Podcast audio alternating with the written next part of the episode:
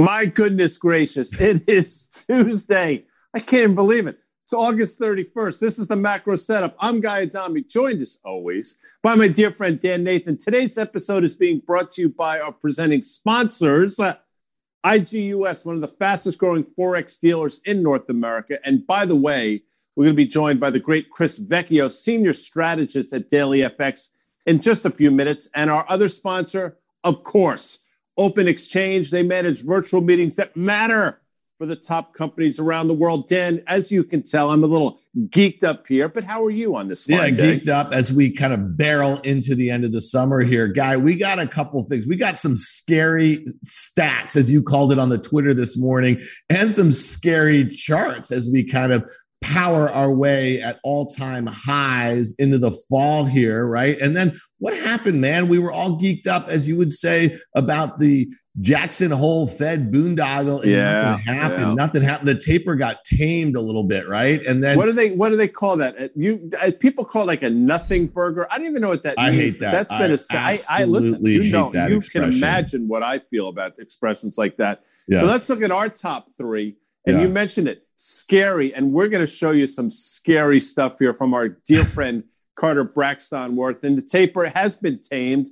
You talked about that. We talked about that when they said they're going virtual. We actually said, you know what? That's a sign. That's their all clear sign. That's their air cover sign. yeah. That's it. They're going to push this sucker out sign. And then growth back in favor. But we're going to leave that to the great Chris Vecchio, Dan. Uh, let's just talk real quick because there are some scary random stats brought to you by our dear friend Carter Braxton Worth in the form of a tweet. Yeah, man. All right. I love this one. This just got me all excited. For the month of August, we've already made 10 new intraday highs. Count yesterday, that was 11. We only have one more day in August, as you know. So the max we can do is 12, Guy Adami. Um, but he says this hasn't happened since 1987. In 1987, in August, there were 11 new all time highs. I remember that. Here's why today is so important. This is why you are so fired up, and I'm so fired up. The record number of intraday all time highs in the month of August is 11, which happened in 1929. So here's here's the deal. Are we doing it? I mean, are we doing this thing, guy? Are we going to break well, the record? say, well, I mean, it, it certainly feels as though, I mean, every, the, the, the stars are aligned to break a record. Uh, why not? Because this, quite frankly, last 18 months, all we've done has been breaking records. But let's take a look at some charts that can illustrate exactly yeah. what we're seeing here, Dan Nathan. That's the S&P 500 chart. As you like to say, uh, to the penny in terms of that trend line, that channel that you've drawn so nicely. You could probably extend that channel out to January. It doesn't matter. You see what we're doing here.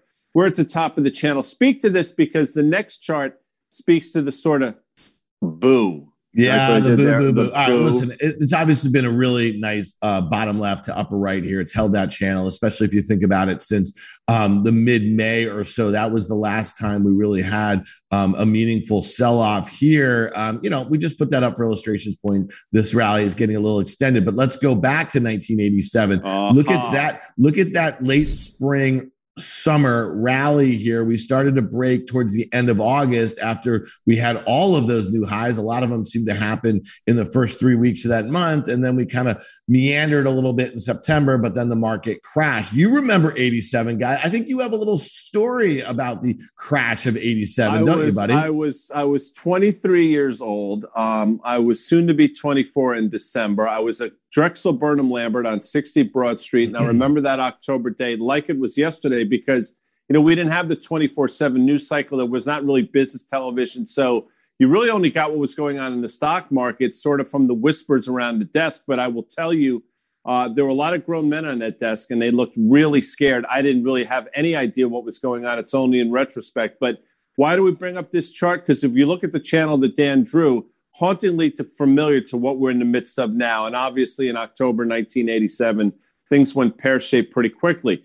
The next chart we need to look at, though, Dan, and I know you're going to make fun of me here, Well, which you also remember. And, and- which and- I also remember. 1929. I mean, look at that uptrend from the spring into the summer. And then you had a little bit of a breakdown in September, but you had a crash in October. What is it, guy, about August into September and October? At least in, not, since you've yeah, been in the business, you know. I'm not really listen to fall. Obviously. Listen, I think a lot of it has to do with the fact that summers are typically not a lot happens. As money flows in, people seem to be happy, and then I think people get there. They refocus in the fall for a myriad of different reasons. And look, again, that chart. This is now 1929. This looks hauntingly familiar, obviously at 87 and what we're in the midst of now. Now, I don't think you, we're going to we're calling for an 87 or a 29 like situation, but I got to tell you something. The stars are aligned to have a meaningful sell off, and when I say meaningful, anywhere from 12 to 15 percent. And as we get to the top of this peak in the S&P 500, as we turn the calendar from August to September, just be aware that there are a lot of weird things going on, and we just wanted to illustrate obviously the chart we're in the midst of now, and obviously the 87 and the 29 charts, which again, boo.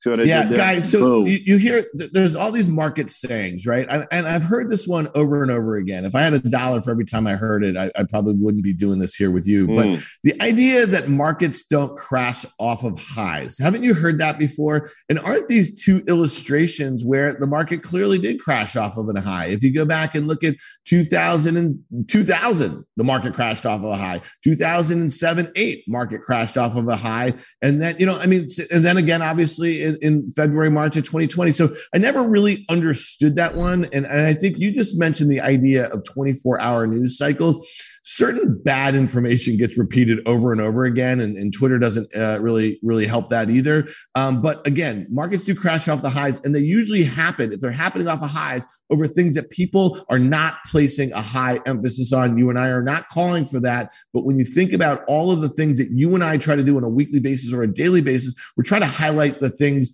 that could go wrong. And what did you say when you entered the business? What did you learn? One of the first things at drexel burnham uh, what can go wrong will go wrong, Dan yeah. Nathan. That's one yes. of the first things. The other thing I learned was um, you want to sort of dress British. That was a thing back in the day. And there are other things that I can't mention on this, but I think that's exactly right.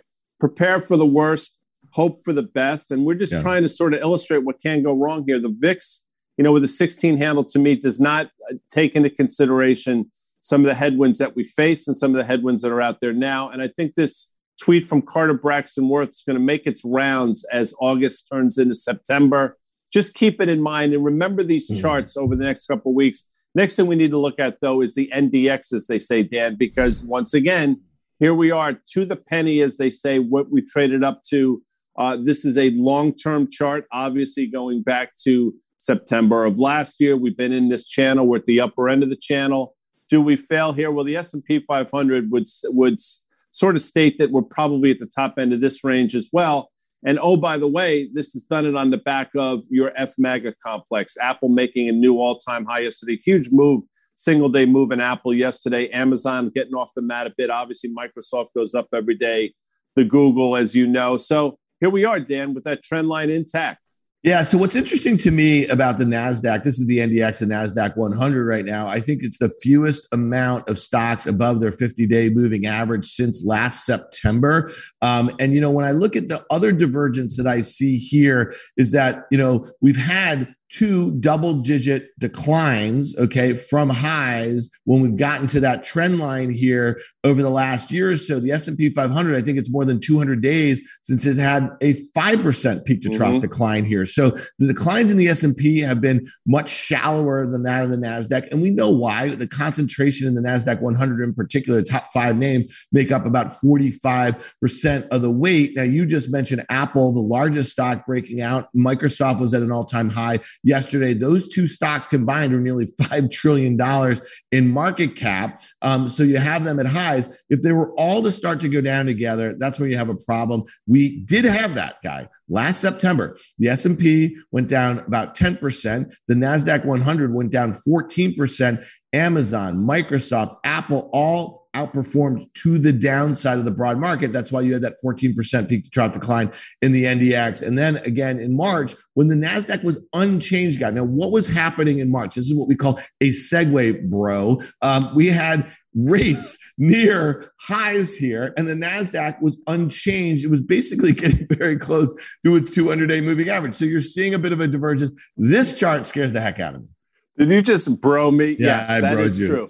That Yeah. March obviously was when 10 year yields traded up to, I believe, 177. You've seen Yeah. what's happened in the wake of that. Obviously, as yields have come back down, it's given sort of the, the impetus, it's given some of the jet fuel for this NASDAQ chart to continue on its merry way. And I don't look, I don't know if it's going to be rates this time, but I, what I will tell you, as Dan has pointed out, you have seen significant peak to trough declines. And oh, by the way, for all the yields that bow at the altar of Apple over the last four or five years, you have seen significant moves to the downside, anywhere from 25 to 40% moves to the downside over those years. And here we find ourselves with Apple at all time highs. So as though I know people say you own it, you don't trade it. It's been one of the better trading stocks for the last five or so years.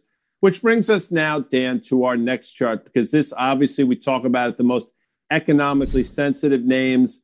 This RTY has basically been in a sideways range for the last seven, eight months, Dan. And I don't see anything necessarily taking it off course now.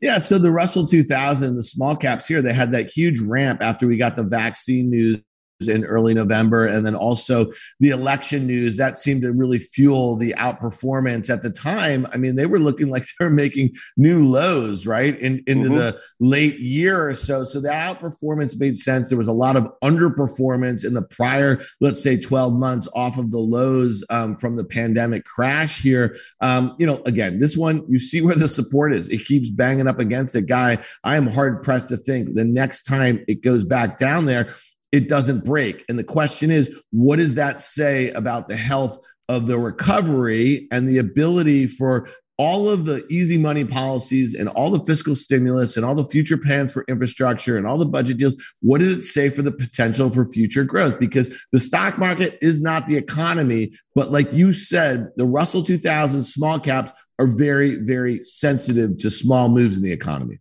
And keep in mind, we obviously had a consumer confidence number that was not particularly good. Delta variant, I think a lot of things that are going on geopolitically, people are not particularly pleased right now. And again, um, that consumer confidence number, is it going to manifest as it's going to make its way into this RTY? I would suggest that it will.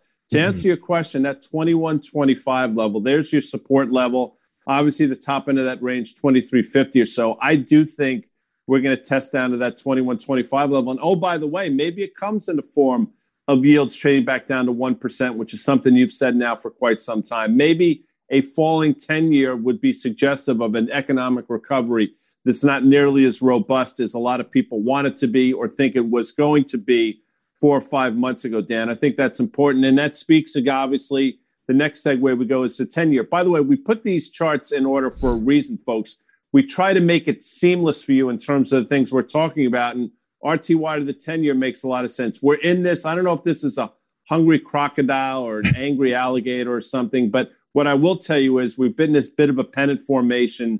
I think most people will say you have a bit of a, wait for it, death cross. I can't even believe I just did that. Just in the it. form of the 50 and the 200 day moving averages uh, trading over one another.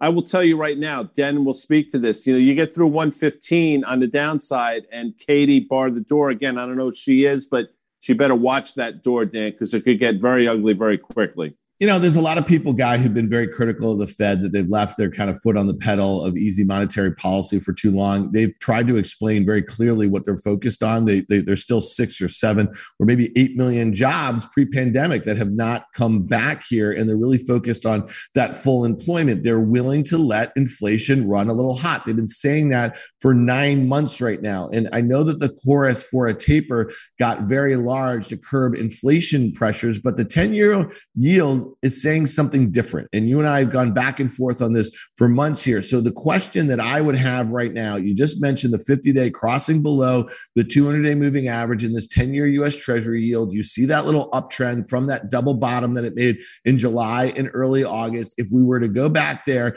and break that 1.13% level, what might that be saying about growth? What might it be saying about a taper? Um, so to me, you know, that's really the key thing right here. Now, listen, if you get a breakout above that downtrend that's been in place since the spring, um, it may say something different, but we'd have to see the data that start to support it. And you just mentioned that consumer confidence number, very, very disappointing. And I know we have this jobs report coming out on Friday. It's going to be kind of important as far as an input and what the Fed might signal at their September meeting. Um, but again, I, I suggest, I, I suspect they're going to continue to be very cautious and data dependent, as they have said, Guy. No question about it. One of the things that gives them support and gives them some air cover is the next chart we're going to look at, which is this Bloomberg Commodities Index, yeah. which you know what was off to the races and now that seems to be turning over as well if, if they get a break in, in, the form of commodities breaking down obviously that speaks to the exact narrative that they wanted to again doesn't look like it's going to happen yet we've obviously seen significant sell-offs in lumber we've seen significant sell-offs in some of the other commodities that they watch and if we do the, see this bcom roll over dan in the form of through sort of like that 90 level on the downside I think that's going to give them all the cover they need to sort of continue to push this whole um, this whole experiment out yeah. uh, over the next few months. Yeah, when I look at this Bloomberg Commodity Index, I know that like you know thirty percent of it is crude and it's natural gas, and there's some gold, and then there's copper, and there's there's a bunch of other industrial commodities here. And to me, I think this is kind of an interesting chart because you see that kind of it's been trending higher, but it did not make a new high right here. So to your point, guy, it bounced off the lower bounds of that um, uptrend that's been in place since the winter here. Let's see if it can make a new high high, or let's see if it gets rejected at those prior highs and goes back towards those lows. But again, to your point, I think that commodity prices are a huge economic input for a lot of the industries that the Fed tracks here, and obviously a huge input as far as inflation is concerned. So that one is on our radar, if you will. But to me, guy, just to wrap up this one kind of little area here, if rates were to go lower, the Fed were to continue to, to hint to the fact that at sooner or later they will be tapering, I think that really is a referendum on expected growth. And especially if you throw in commodity prices without making new highs here, that would be kind of the issue for me. And that might signal that equities are in for a little bit of a pullback, which I think would be pretty healthy, guy. You mentioned, you know, 10 to 12%. That gets you back to the 200 day moving average in the S&P 500. Now, what time of year is it, Dan? We mentioned it's August. What do people typically do ahead of Labor Day? They go on vacation. Is that fair? It is fair, guy. I mean, we also well, uh, have people cutting their lawns, and I have one outside. Oh well, that, no, right you want listen. Right it's here. important. Listen, yeah. I think it's important. You want to keep that grass trim. You want to look good, especially this time of year. But I mentioned vacation because Chris Vecchio happens to be on vacation. But you know what? He loves the macro setup. He clearly loves Dan Nathan and Guy Adami, and he's joining us from his vacation. Parts unknown, senior strategist, Daily FX. Chris Vecchio, welcome Thanks for joining us. You've heard what we said. Opine for a few minutes before we get to some of your charts, young man. Gentlemen, it's great to see you again. You know, you're talking a lot about the perhaps overextended nature of equity markets here.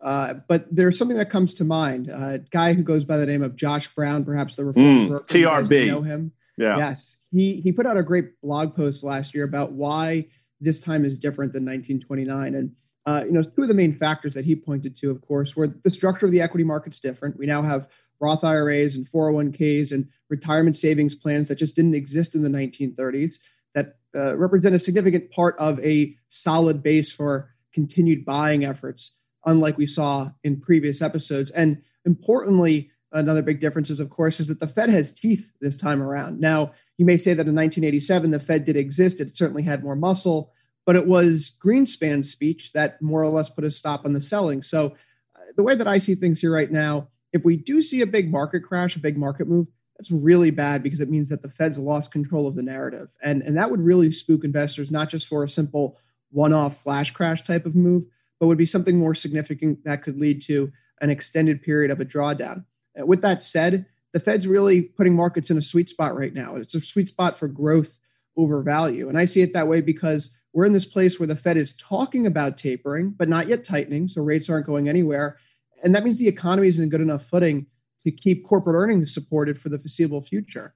Now, something also of interest that comes to mind is what's happened to yields during periods outside of QE. Well, between QE 1 and 2, yields fell. And between QE 2 and Operation Twist, yields fell. And when the taper started, yields fell again. So, uh, as far as I'm concerned, if equity markets have a large substantiation of their value based on what the bond market's doing, the bond market may remain supportive for the foreseeable future. And if you think that less stimulus means less inflationary pressure, of course, you take that inflation premium out of the long bond, that brings yields lower as well. So I do think that stocks still have a little bit of a way to go. They can still trade higher from here. I wouldn't be surprised if we continue to trudge higher. But as you said, the next few weeks, we're in the teeth of it. We're in the teeth of it for the summer. We have Labor Day coming up. We have Yom Kippur. We have Rosh Hashanah. This is historically a time in the market when things can get a little dicey. But if we do make it through the end of September, we get to that September 20th FOMC meeting, that could be a new starting point for the next leg up if there is indeed a pullback here between now and then. Well, you see what you know. We try to tie bows and ribbons. You know, Dan and I handled the first two of our top three. You mentioned the third. You also mentioned Roth IRAs. I think, of course, of the great Hyman Roth. That's just the way my mind works. And you talked about Twist, and I think about Tony Twist for you NHL fans out there, an enforcer back in the day. But let's take a look at your first thing. This is Fed rate hike odds, probability. Speak to us. A lot of lines there. I'm not that bright. Walk me through it. Sure. So I have them in uh, New York Mets, orange, white, and blue because nice. I've just been well seeing done. so much flack on your Twitter feed recently, Guy, and rightfully so. Uh, so perhaps this is self-soothing, but a few lines here. You know, the orange line is the two five ten uh, belly, a butterfly of the yield curve. We're talking about the white line being Fed rate hike odds, basis points to the end of 2023. Uh, so that's the blue line, and then the white line is the dollar index. Now, what do we notice here? the white line, the dollar index, is tending to track those Fed rate hike odds. And so even if the taper is beginning to be priced into markets that the belly of the yield curve is acting in a manner consistent with what it did back in 2013, 2014, the dollar index seems to care more about the fact that rate hikes are not tapering. Tapering is not tightening. Tapering is going slower down the highway, not going into reverse. So right now, this could be a little bit of an albatross for the dollar. If we see that tapering efforts go forward, yields come down and hike odds don't rise, and of course, that could be good for equity markets. Are you with me, Dan? I thought Dan was going to jump in, but clearly Dan is he's looking up Tony Twist well, right you know, on the internet. Sorry, no, Dan. Got, no, no, you got me. You got me with the Hyman Roth quote, guy. And I'm not sure if our macro setup audience is down with with some of your Godfather two references, but I would just tell you this: is history has taught us anything that higher rates can kill a stock market rally. You see what I yeah, did? I like there? what you did there. If history taught us anything, Dan's pulling some Godfather stuff. I mean, Chris has no time for you right now, nor do I. Let's take a look at your next chart, the Russell, Chris Vecchio, because look, it appears as though, and again, correct me if I'm wrong, uh, we're precariously close to breaking this significant uptrend we've been in. Obviously, we traded through it. We're back up against it. I know what your thoughts are, but opine, please, for us. Well, the way I see this is we are potentially working our way through two false bearish breakouts. I mean, if we can reestablish ourselves a little bit higher from here over the coming weeks, it looks like we're back within the pandemic uptrend. And after several months of distribution of moving sideways, uh, any evidence that the economy is surviving the Delta wave, which there appears to be a slowing rate of infections here in the United States. China, of course, those caseloads are back under two dozen, three dozen per day. And so, in terms of the will the global economy slow down narrative because of this Delta wave, it just seems to be part of that wall of worry we've been talking about for so long. So, you know, with the way that crude oil has been moving, uh, the way that the economic data has been evolving, Atlanta Fed GDP now still has 3Q growth over 5% for the US. That's still very, very strong. As we know, there's still potentially more fiscal stimulus coming down the pipeline. The Russell may be in a good position to finally shake off what's been a, few months, six months long doldrum here and once we get through the middle of September, begin to start pressing towards new highs. Yeah, but yeah, Chris, I, I got to tell you though, when you look at the consolidation here, and I think that uptrend is a very important line that you've drawn, and it's contended with it. So you can say that we've had some kind of false breakouts, but we've also had, you know, at this point, it looks like a double bottom over the last couple of months, right? And so we really need the impetus to get that thing to break out and establish a new range, I mean, we literally would have to have this this COVID nineteen and all the variants in the rearview mirror, in my opinion, because there's no reason why it shouldn't be confirming the new highs in the S and P 500 and the Nasdaq. And we talked about that when we started this program. Is that the amount of new highs, the persistent new highs in the S and P 500, and the inability for small caps to get going? That's problematic. And I can see you're looking at it through rose-colored glasses, um, mm. but at mm. this point point, up 20% in the S&P 500, um, and this thing can't get out of its own way, that's saying something very different to me. I hear you. I understand that completely. I, I, think I'm being a little bit more of an optimist. I do have rose colored glasses on here, but uh, if history is our tell, then I'm certainly of the mindset that the Fed is going to be playing this taper lower than they have even indicated. I know Jerome Powell said that the inflation mandate's been met. They're going to slow walk this. They're going to hold the market's hand for the foreseeable future. And plus, the balance sheet is so much bigger than it was post global financial crisis. It's going to be very difficult for them to unwind that without significant market damage. You know, in The Godfather 2, they also had that big meeting in Cuba where all the business leaders were there. Michael was there, and they passed around a gold phone. And I think a lot of the folks were somewhat uh, uh, shocked at how much the gold weighed. Obviously, having picked up gold bars, I know, but I bring that up because gold is weighing on me right now, Chris Vecchio. Speak to it because, again, I want it to get out of its own way, but maybe that is me looking through rose colored glasses. Uh, you know, gold what's there to say about it? We've made some significant technical progress here where we've gotten back above a long-standing uptrend from the May 2019, March 2020, March 2021 lows. We're back within a potential symmetrical triangle that we highlighted a few weeks ago. And heck, there may be even a double or triple bottom formed right around that 1680 level. But we're still not cracking through 1835. And we have the best environment in the rearview mirror right now for gold prices. So unless we see some significant fiscal incompetence coming down the pipeline, perhaps a breach of the US debt ceiling, I'm not sure what catalysts lie ahead right now to push gold higher. And in an environment where we're seeing liquidity withdrawal and then spinning around and perhaps even growth concerns, what happened last March? Gold went in the tank for a little while. So I don't know if we're getting back to all time highs. I'm very ambivalent here. As you guys have talked about, if we have incremental dollars right now, do we want to put them into a, you know, a shiny rock that's moving sideways, or do you think people want to go back into crypto? I think crypto remains the place where each incremental dollar may be going at this point in time. Yeah, I agree with that. And we've talked about that a lot. And I just think it's also interesting that, you know, one of the pillars of the bull case for crypto had always been obviously store of value, but also the ability for payments. And one of the things that I find most interesting about this last few weeks in cryptos is this explosion in non fungible tokens, NFTs, and they are being purchased with crypto and they're being gas fees on Ethereum network and Solana in crypto. So so you're seeing that whether you think they're worthless or not is another, you know, just another discussion altogether, but the payments mechanism is working right now here and I do think that incremental dollar goes to crypto especially as the space gets bigger and bigger. And I'll say this, Guy Adami, if I'm mm. buying my wife something for maybe the anniversary or a birthday or something like that and I'm going through the gold family, I'm probably doing rose gold over just kind of you know the other gold. What do you think? Mm-hmm. Uh-huh. I'm not really sure, but you should definitely go to the Tiffany's for that. I mean, I find that when you go to the premier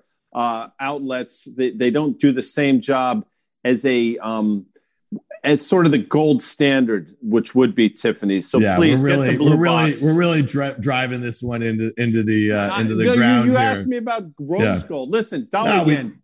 yeah, let's Chris Vecchio, just talk to me about dollar yen. Let's just get off the whole thing and go to the yen here you know, yen, as we talked about last week, it could be in a grindhouse for a sideways move. If yields are coming down and equity markets are going up, that puts dollar yen in a sideways grind. And, and it's been that way for several months now. So perhaps we're starting to form into, funnel into a symmetrical triangle. It's coming after a, a longer term that lasted for about seven months this year, a rising bearish wedge, which speaks to more downside potential. Uh, but that could be perhaps the perfect storm for dollar yen, right? If we do see equity markets t- tilt lower, Dollar yen would be the tell. We have yields coming down, stocks coming down. That's bad for dollar yen. So this is the place where I'm looking to see a you know cross asset across markets confirmation if there's weakness coming into equity markets. For now, nothing really to like either from the long side or short side. You know, there's different interpretations, perhaps inverse head and shoulder over the last few weeks since the beginning of July. That would speak to higher prices, but we're not getting anything. And I don't think we're going to see anything here for the next little while. We are, of course, coming into low liquidity periods around Labor Day, around Rosh Hashanah, around Yom Kippur it's very possible that this continues to grind sideways until we get to that September 20th FOMC meeting. Take us out with the euro because that's obviously you know one of the currencies we have to watch. A lot of a lot of weird things going on. I think we bottomed out. We talked about this last week, and now this chart is starting to back that up. Uh, speak to me about euro here, Chris. Right now, we saw that false break below the 117 figure, setting a new fresh yearly low. But of course, it didn't last too long. And as discussed last week, this would be a turning sign, a turning point for the broader dollar index, of which it is 57.6%. Now, having just broken that downtrend from the uh, June and, and July swing highs here, it now looks like the euro has a clean shot up into the 119 area in the very short term. That could mean more weakness for the US dollar, which we've seen follow through today. And it's worth pointing out that the euro is having a very strong day today after we heard news from the ECB, where they're basically saying that their mantra is lower for longer, that they're going to continue to provide easing and it's not shaking the euro here. Do I think the euro is in a great position long term? No, I, think the inflation differentials right now favor a much weaker euro dollar. If you look at the spread between eurozone and U.S. core inflation rates historically, you pull that forward by six months, and that means we could have more euro weakness, broadly speaking, in the months ahead through the end of the year. But in the very near term, right now, higher prices seem likely. I'm looking up into 119 before I'm starting to eye potential selling opportunities. Yeah, I actually think we might actually test that 122 level. We'll see what the correlation is with the dollar index. Is that 88 level that we've tried traded down to and held so many times? Does it finally breach, or does it hold once again? Dan, some closing thoughts before we say goodbye to Chris Vecchio and allow him to enjoy the rest of his vacation. Yeah, Chris, thanks for joining us. Great stuff as always. Enjoy the rest of your vacation, bud. Um, listen, I'll just say this: is that you know we, we, have a level of complacency in the stock market where I think a lot of people are focused on those things that help be supportive of it, despite all the headwinds. You mentioned the VIX at 16, guy. I'm looking at a lot of single stock option um, straddles that look way too cheap if I look out over the next month, month and a half or so. So to me, I think that presents a little bit of opportunity. I suspect we're going to see some downward volatility between now and let's say the end of October and forget the scary stuff. And I'll just say this, guy, I'm very happy that this is the business that we have chosen.